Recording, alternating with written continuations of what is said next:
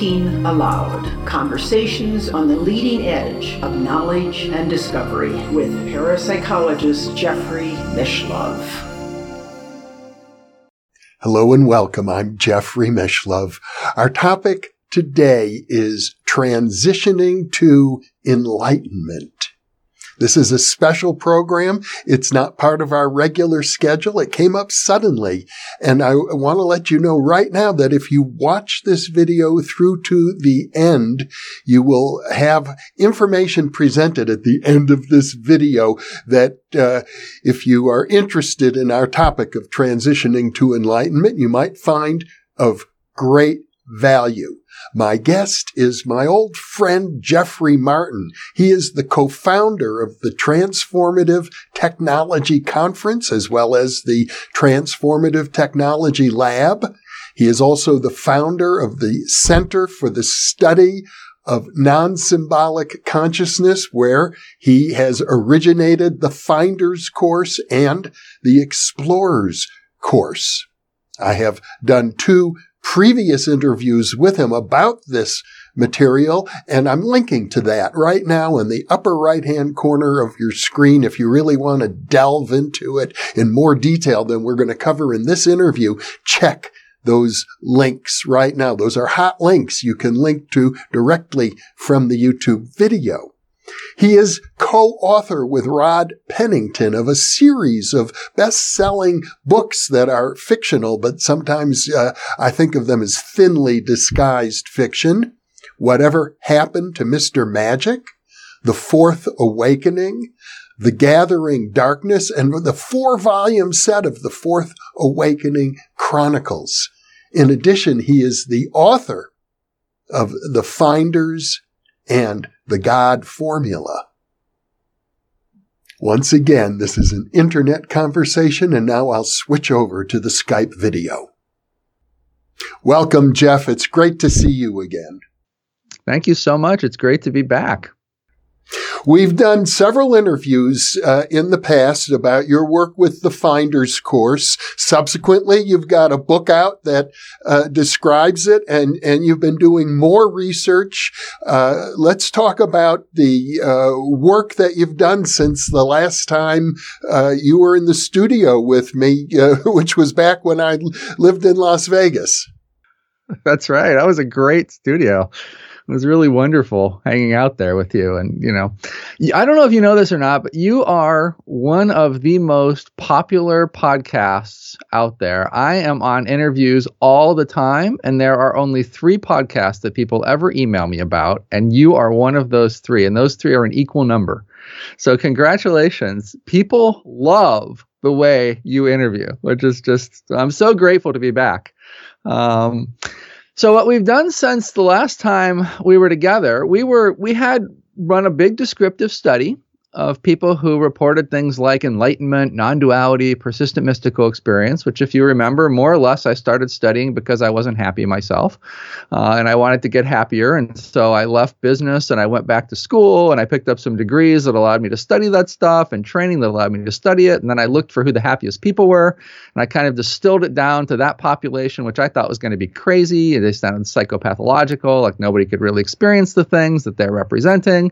Uh, but then, you know, years later, I couldn't find that psychopathology. It certainly seemed legit. I poked and prodded them and scanned them and you know measured them from every conceivable angle eventually deciding hey i should join them um, and then we ran into a situation where we really had never collected before and after data and so for all of that time, I mean, it's sort of like, you know, how do you know who in the population is going to pop, right? And start experiencing this so that you can measure them first and then be like, okay, come back, you know, when you've had your experience.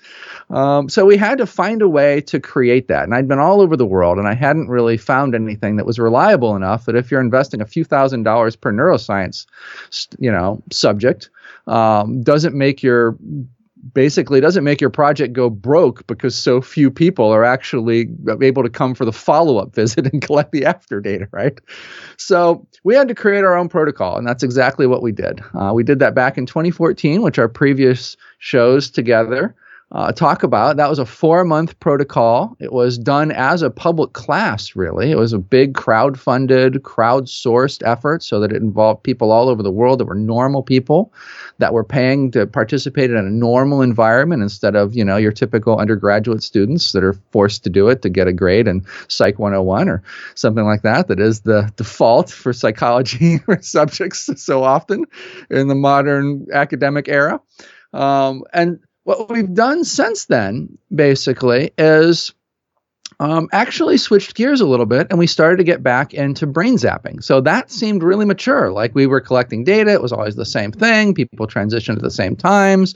Like it just got boring and routine. And so we kept it out there collecting data, kept it running by research assistants and PhD students and, you know, stuff like that. Didn't really think that much about it anymore. The data just kind of kept coming in, getting analyzed. It was sort of always the same data. Uh, so I switched gears and started going, transcranial ultrasound came around. We started zapping people's brains, trying to see if we could hit the neuroscience targets that were deep in the brain. And then COVID hit. Uh, so I was in uh, Iowa to work with the university there with the with the brainstem stuff, and I had basically loaded up, you know, six seven hundred thousand dollars of equipment from the lab here in California, and driven it across country in this van uh, to zap brains of people at a university in Iowa. And then COVID hits, and you can't do that anymore, right? And so I went to a house nearby in Peoria, Illinois, which is where I'm from. And it was, you know, I thought, well, if I've got a shelter in place, I might as well shelter in place in this beautiful house along the river. And I was kind of thinking, like, what now? You know, like everybody else, like you're just sort of sitting there, right? And we had, I, I had in the back of my mind for a long time another experiment to do along the lines of our um, protocol that we created to get pre and post data to help people transition to this so that we could measure them before, measure them during, and measure them after and see what actually changes with them. When we did those experiments, we learned something really interesting. We learned that there was one set of methods that we were using that transitioned 60% of the roughly 70% of people that transitioned with the overall protocol. But you know how things are in science. I mean, you just sort of get in a rut and you just keep running the same protocol over and over again. It's kind of a pain in the neck to file all the new paperwork, get the new protocol going. You're doing all kinds of other stuff. You're super busy. You know, you just sort of never get around to it, right? But with COVID, you're kind of sitting there looking at a river uh, not much else to do, right?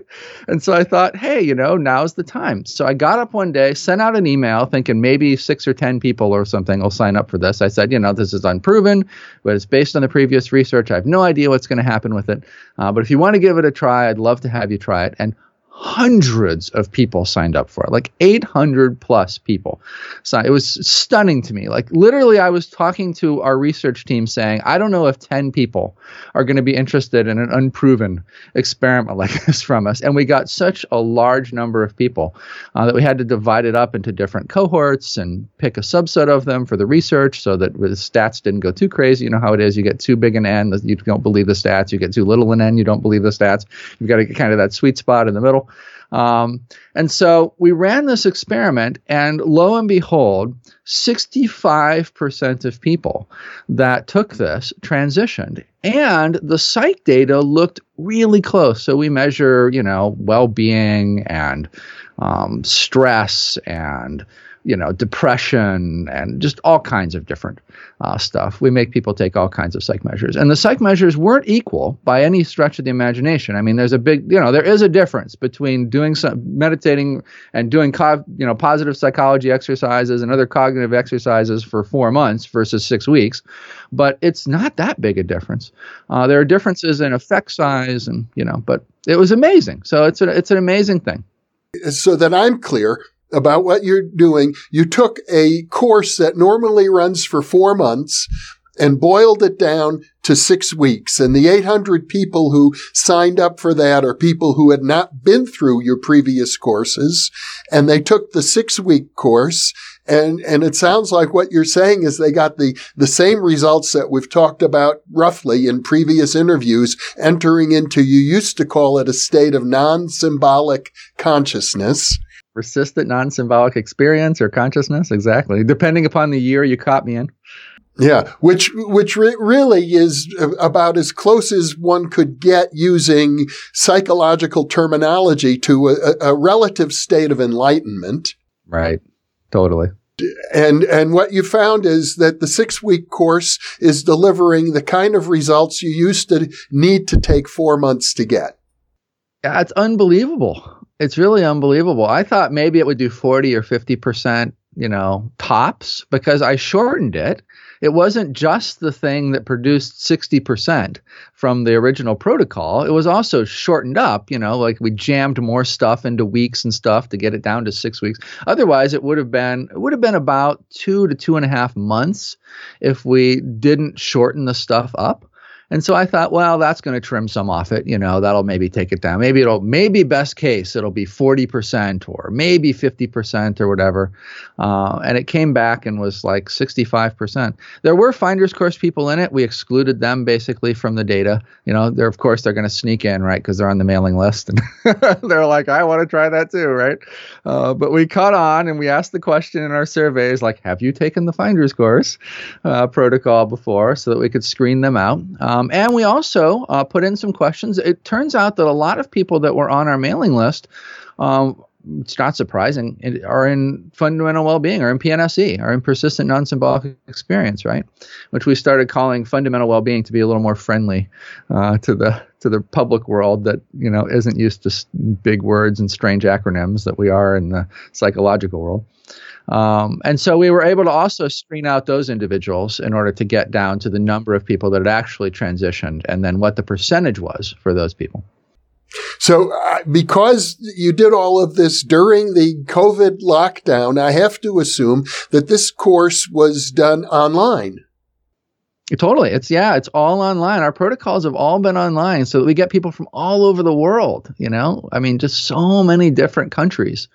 Uh, and the Finder's Course protocol, because of that, has actually been translated into some really disparate languages. Like there's a Japanese version, for example. I mean, you think, okay, it's not a surprise there's a German version, right? But I'm kind of amazed that there's a Chinese version, that there's a Japanese version, that there's, and it's funny, you know, the language is so different between these cultures, right? So they're like, how would I say this in Chinese or Japanese or whatever? So it's been online from the beginning, in other words. It's been online from the very, very beginning. We did the original test, you know, in person, onesie, twosie with people in the very earliest days. But the minute we hit groups, uh, I thought, you know, we really, since we're going to be doing groups, let's see if we can get geographic diversity. And so our, even our pilot had someone from South Africa, someone from Wales, um, and then the rest of the people were in America, basically across the country, spread across the different time zones. So, how long has it been since you uh, did your very first Finders course? 2014. It's been a long time. That was early, like January or February 2014. Yeah, six years. So uh, one could interpret this data as, as, suggesting, well, you've just learned over six years how to get results in a shorter amount of time. An, another way to interpret it though, and, and I wonder is if there's something happening uh, in the population as a whole that people's uh, consciousness expansion is accelerating. You know, it makes you wonder. It was it's interesting. I saw that you know, I mean, Rupert Sheldrake, you know, our, a lot of our mutual friends talk about stuff like this, right? And um, you know, they research it, and you know, I regard them as serious, legitimate you know, in many cases, brilliant researchers, right? So I haven't done that work. I don't feel like I can, you know, say, well, that's wrong. That can't be true, or, you know, whatever else. You got to take that evidence in uh, as coming from someone that is, you know, oftentimes really amazing in terms of what they've produced over the course of their life, right? So for sure, it could be that. And I, you know, I remember reading this fascinating dissertation one time, which people like us do, right? I mean, we're probably not normal in that way, right? But it was like from the communication school of University of Pennsylvania or Penn State or something like that, and it looked at the use of mantras and what they had done was this brilliant study. I mean, I just thought, my God, that is like the cleverest test that I've ever seen of this. And so they took like the Hare Krishna mantra or something like that, which I absolutely could not tell you what that is, you know, off the cuff. Um, and then they they basically worked with uh, with world class linguistics people, you know, the linguistics department, and and basically said, can you create something that's gibberish, but is essentially the linguistic equivalent to this? Because I mean, you know, I, I'm pretty sure the Harley, I, I don't, it was, I don't think that mantra was in English, right?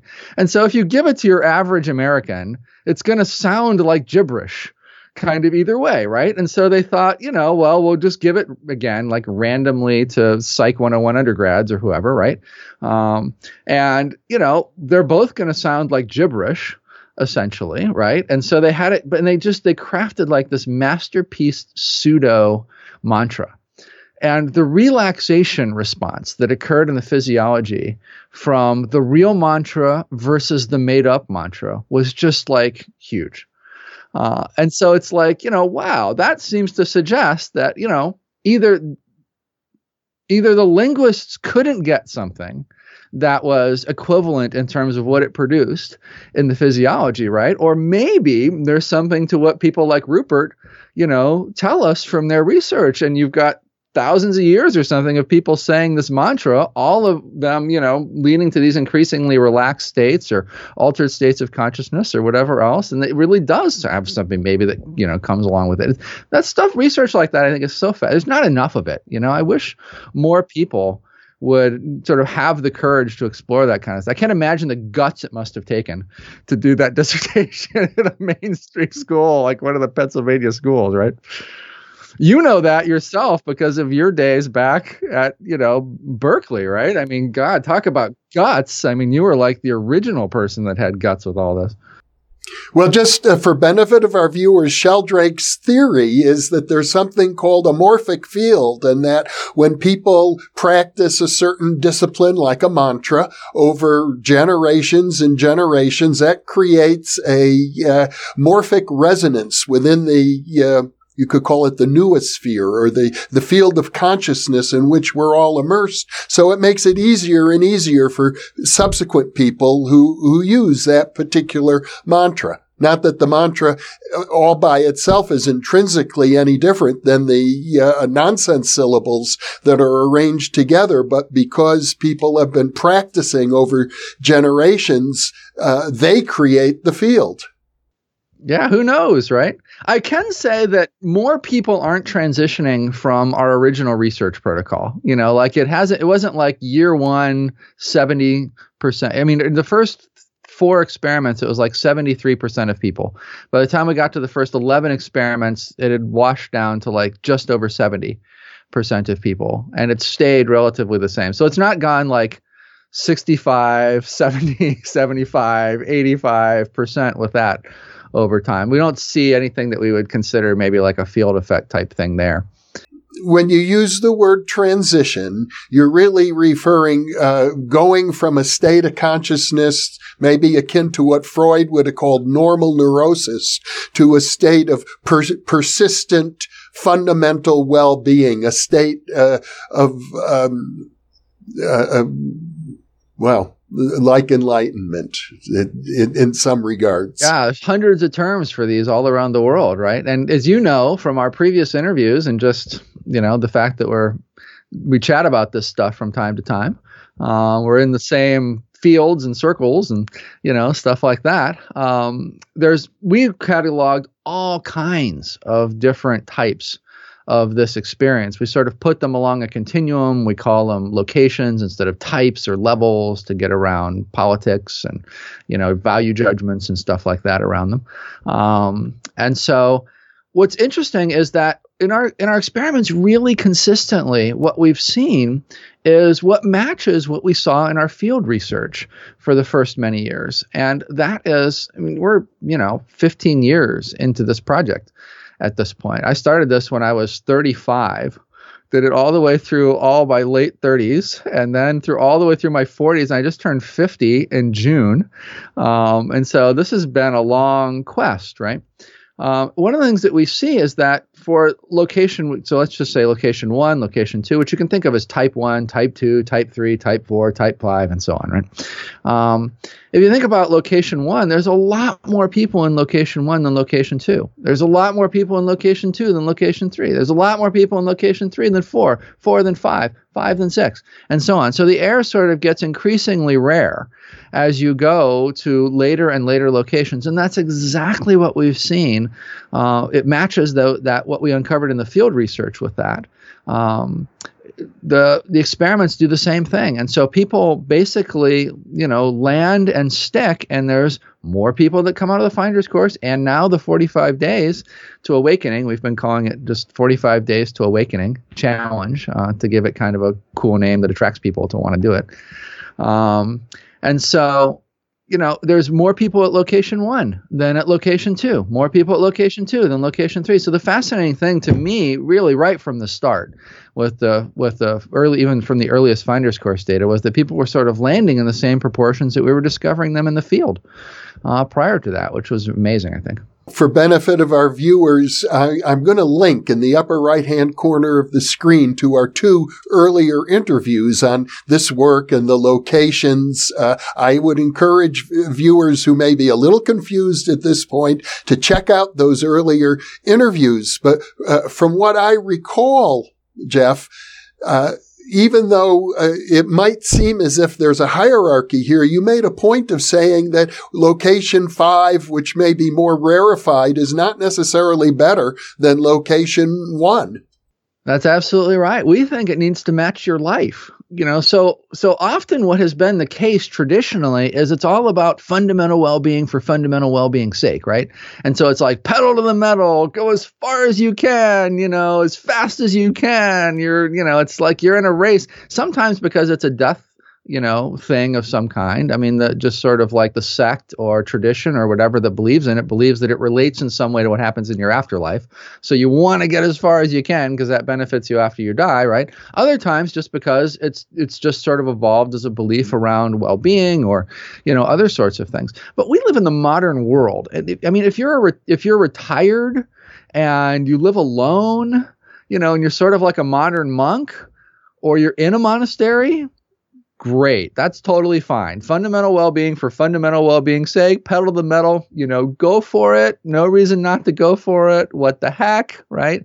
Uh, you have to be a little careful, have some other people around you when you get into five, six, seven, eight, because there are some pretty deep things that can happen in your brain at those points. You want to have people around you to check on you, make sure that you're safe and okay and stuff, that you don't get caught in any glitches that can occur and things like that. But generally speaking, pedal the metal is totally cool if you're in that type of situation, right? But for the rest of the world, who has who's married with kids or grandkids and jobs and mortgages and everything else you know, like you can't. It's you know, I haven't met a lot of people who figured out how to run a business from location three, for instance, which is sort of like the classical end of the Christian mystical tradition, where you're like immersed in love and joy, and you know, it's divine, and you know, all of that, right? I mean, as you might imagine, if you're responsible for a budget and you're in that state of consciousness and people are coming to you being like you know i could just i just need a little bit more in my paycheck you can give away all of those resources and make your company collapse pretty quickly right uh, and so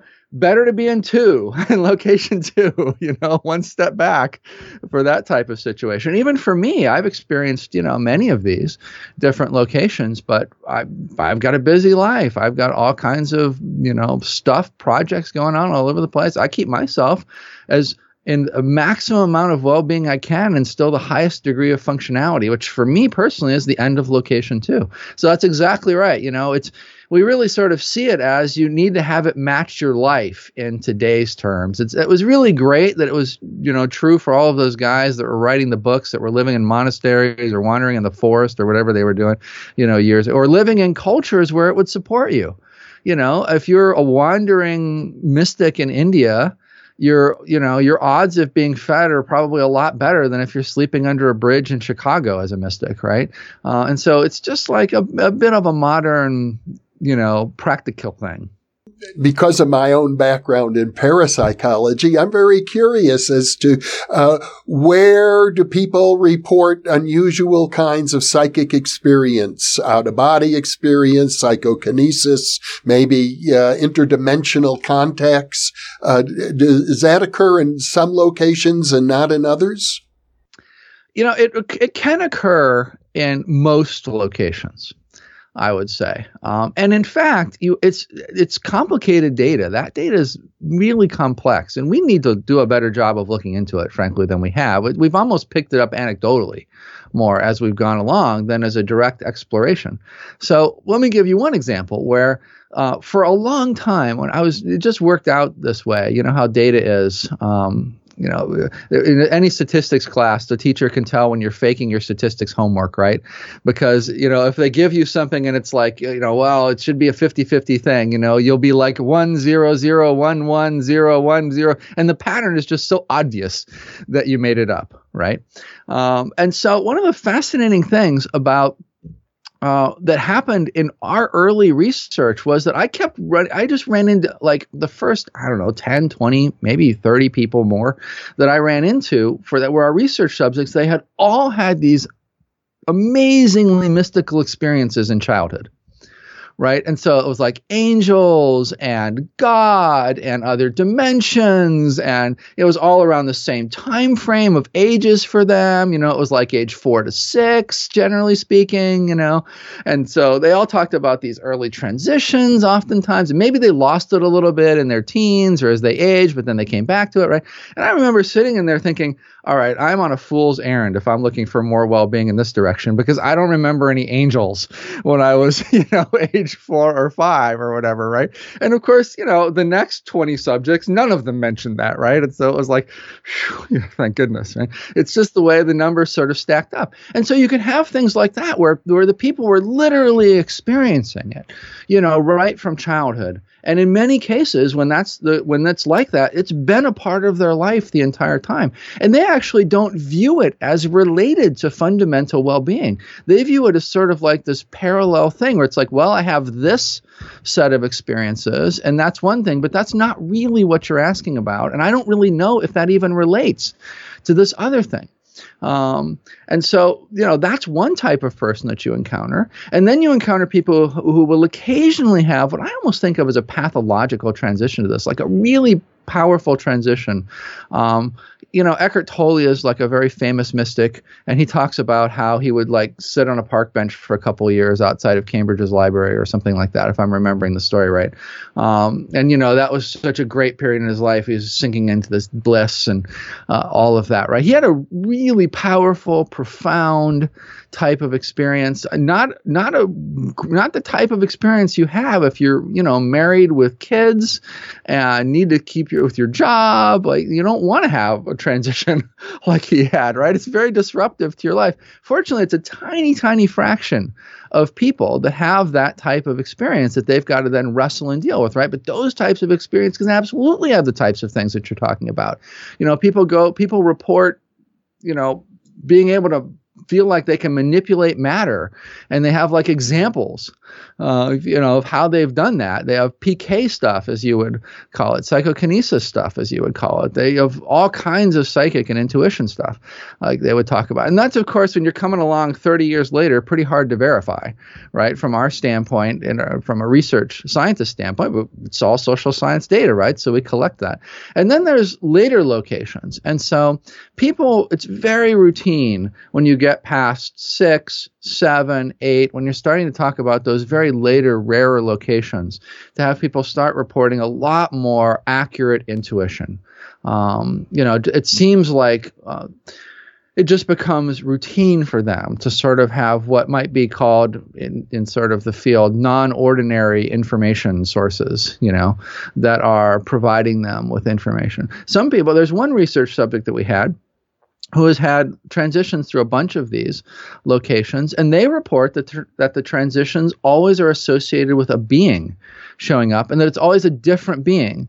And so, like some being, you know, just as an example, maybe some being shows up and the room fills with light, right? And bam, suddenly they're in an entirely different stage or location of fundamental well being than before. And then we find after about location nine, uh, it seems like by location nine, you know, so much of your individual self, the, the old patterns of you, those old neurotic patterns, the old programming patterns and whatnot have been scrubbed away. That people by location nine are basically by eight and also nine, but there is a distinction. Um, if somebody goes from eight to nine, though they'll say the same thing in eight or nine. You've got to kind of suss it out in the research. Um, but they basically say it's just the universe looking out my eyes at that point, and and and it becomes very hard for them to even tell in some instances where they're getting information sources. You know from. It's like there's just sort of this blending of almost like a field of information. Uh, and then when they move past that stage into sort of the next cluster, and like one through four is sort of one cluster, you can think of five through nine as another cluster, and you can think of ten through whatever, right, as another sort of set of state, meta stage of this, if you will. Uh, that's when you have people talk a lot more about um, what they feel like they can really affect things you know, in the world. And sometimes, you know, I'll get calls from people who, in a way, accidentally sort of trip into, you know, a very late location like that and aren't prepared for it. Their minds aren't ready for it. It's, you know, they, you know, they think they've gone crazy uh, and by maybe by society standards, they sort of have gone crazy. Um, except that other people have gone crazy in predictable ways, and they can come back from that crazy in predictable ways, and you know all of that, right? So, and maybe we're just good at helping them. I don't know, but those, you know, when someone falls into those later stages, I mean, when they fall past location nine. Um, and you know they become paranoid of their thoughts because they feel like they're watching their thoughts manifest. And I had one person that I was actually it was somebody who had been um, a long time sort of research he wasn't he wasn't i wouldn't call him a participant up to that point but he was somebody who was interested in our research knew a lot about our research uh, was in Silicon Valley. So he's kind of in the social circles of sort of our transformative technology space, our technology for well being space. A very, very well known guy in Silicon Valley, like a very famous problem solver in Silicon Valley. The guy that, like, when there's, you know, there's like six guys in the world that might be able to solve your technical problem. He's one of the guys that you call and pay an enormous amount of money to try to solve your technical problem, right? Um, and he also has this proclivity for uh, for fundamental well-being for PNSE. You know, it's like he's like the, one of the Michael Jordans of PNSE. Like he's just like it's like this. The continuum is just like this convenient sliding scale to him that he can sort of roam all over. And he'd gotten himself kind of stuck. Um, in a later look, he went on a meditation retreat, which you probably shouldn't do if you're the Michael Jordan of this type of stuff when you're in the middle of like business mergers and stuff, which is what he did. Um, and he came back kind of stuck too far out there. And so um, he, you know, basically people get in touch with me, uh, and they're like, including like his venture capital people, and they're like, "Hey, can you help him get back so that we can finish this, you know, this stuff, right?" Uh, so I go out and I meet with him, and, I, and I'm like, you know, are you experiencing this? And he's like, yes. I'm like, are you experiencing this? And I'm just like checking off the boxes of the locations, right, the, the farther locations, and finally I get to one, and he's like, no, I haven't, I haven't got to that yet. I'm like, okay, so now I have a sense of where you're at. Um, I'm like, well, how are you doing personally with this? And he's like, I'm kind of, you know, really concerned because I feel like even if I can like think things into reality, right? Which sounds nuts, you know, from the outside world, right? And so I said, you know, what I think anyone in my situation probably would have said, which is, got an example, you know? And he said, and he, and so he's very, as you might imagine, like a engineering dude, you know, um, and so he came up with this example of like this physics problem that hadn't been solved in like 100 years or something. I don't know. I'm not a physicist, right? I looked into it at the time. It's like a lot of years later. I don't remember the details of the physics problem anymore. Um, and he's like, you know, he's like, this is going to be solved in the next. He's like, i can give you the solution if you'd like. But he's like, I think what's happening is that I'm just able to arrive at these solutions. And then someone else, I'll see in the news, tomorrow, the next day, the day after, that someone has solved this problem with the same solution that I've come to in my mind. And I'm like, okay, well, that's a legitimate test. Like I did a Google, nobody solved it, you know. And sure enough, like the next day, some mathematician in New York or something announced a solution to it that was like all over, you know, the fringe physics that people that can understand arcane math world. Um, and I, you know, there's so there's there's all kinds of interesting anecdotes like this, you know. Well, it does strike me that uh, simply entering into a state of, uh, as you call it, persistent non-symbolic experience or fundamental well-being uh, is is wonderful. But people also do need a supportive community around them. They do, yeah. And that's been the main part of our research for the last several years, while the Finders course was just sort of on autopilot, you know, brain zapping uh, to see if we can get to a button instead of a course that people have to take, right? Um, but also really helping them to, if you think about it, I like to say it like this, you know, kind of over here, you've got normal culture, right? And this is egoic, narrative self, as I call it, um, you know, the Freudian version that you referred to it as, whatever we want to label it as, right? Um, and it is unyielding in what it is. Like it is of, by, and for that version of the self, right? And then over here, you know, you've kind of got what has always been fundamental well being for fundamental well being's sake, right? And this crowd has always been like, we just need to keep pulling over here in our direction, right? And they never really figured out, like, how is it that you integrate with culture because culture isn't going to bend. It's not going to be like, you guys look awesome.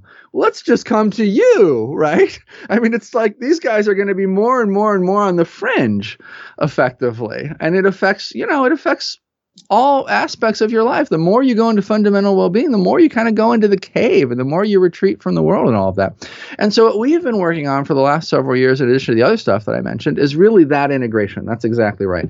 And so, um, you know, we started it with the Explorers Course experiment. We said we would say people go from seeking to finding and from finding to exploring because they're not like compulsively seeking something in the world anymore, but they're also not dead, you know, and the world is still there. They're interacting with the world. They're just kind of exploring the world now from this nifty new place.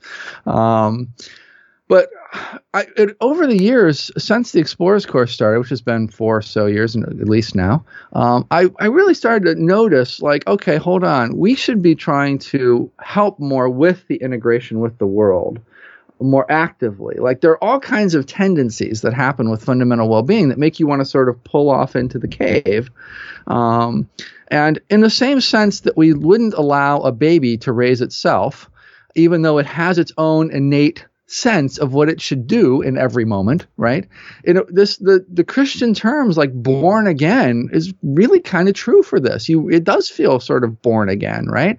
And it and it brings with it a whole new development path and a whole new development trajectory that really nobody had really explored before.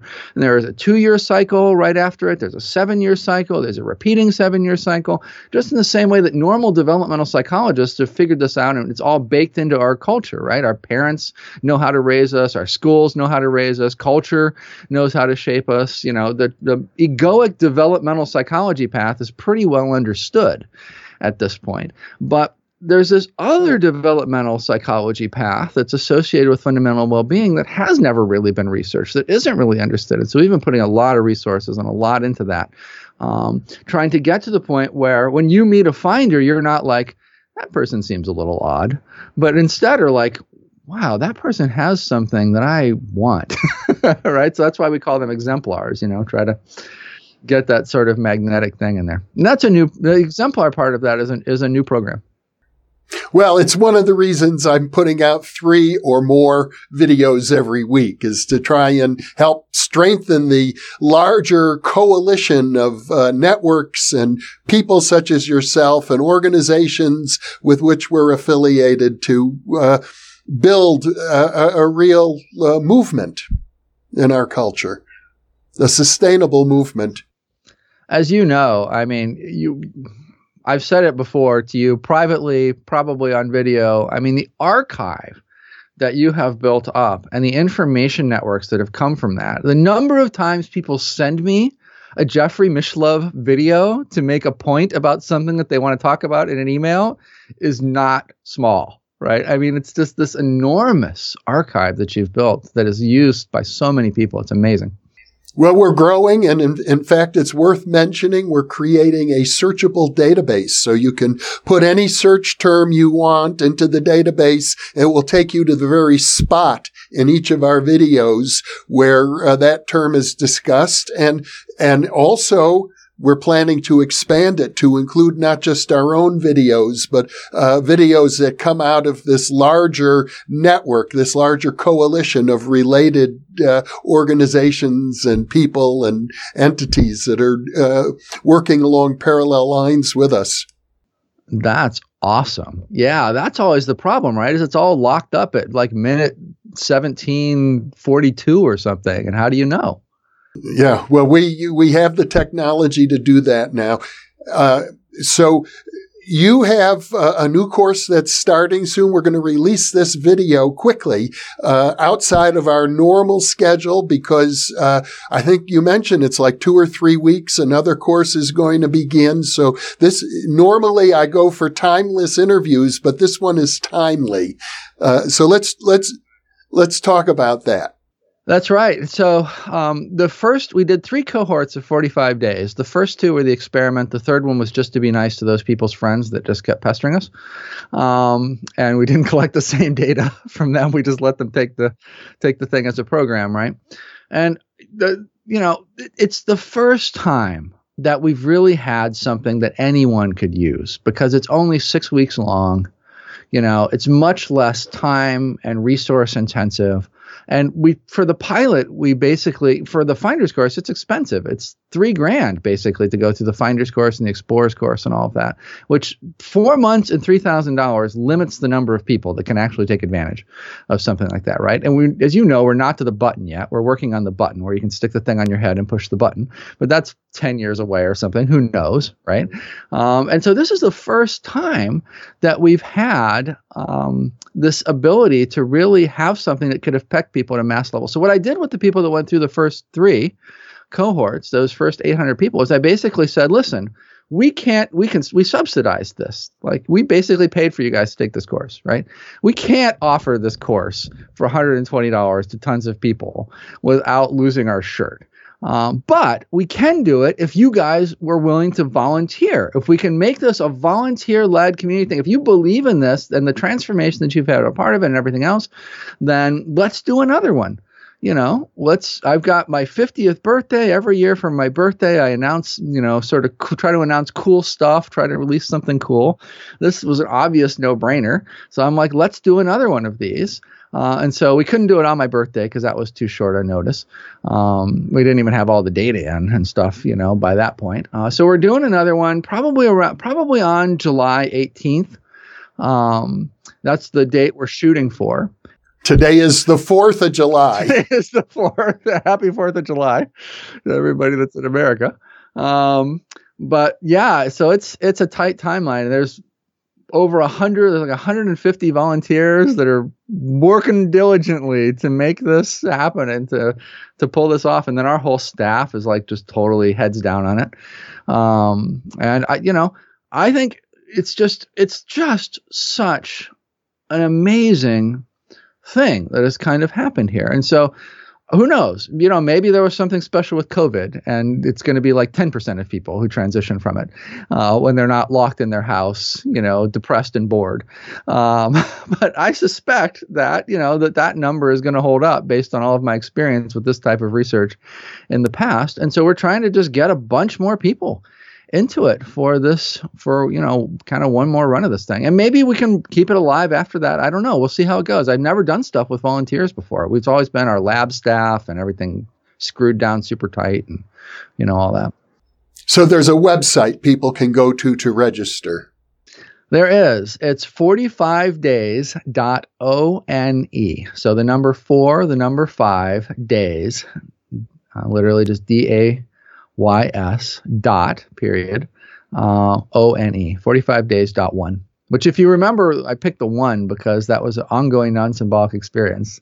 Uh, that's what people. I'm like, oh, there's a one. 45days.com was taken, you know. So. Oh, okay. Well, we're going to put that uh, in the description that follows this video as as well. If people uh, couldn't capture it from the screen, I've just run it across our screen uh, also. So uh, I'm really delighted to see you again, Jeff. It's a pleasure. So great to, to see you too. To connect with you, you're doing fabulous work. My own feeling is that that things really are accelerating. That something is happening in the culture. Maybe because on the flip side uh, things are getting worse and worse in some areas, so they have to get better and better in others to uh, compensate for it. And for people who are ready to take that leap and transition, I recommend your uh, course. I do.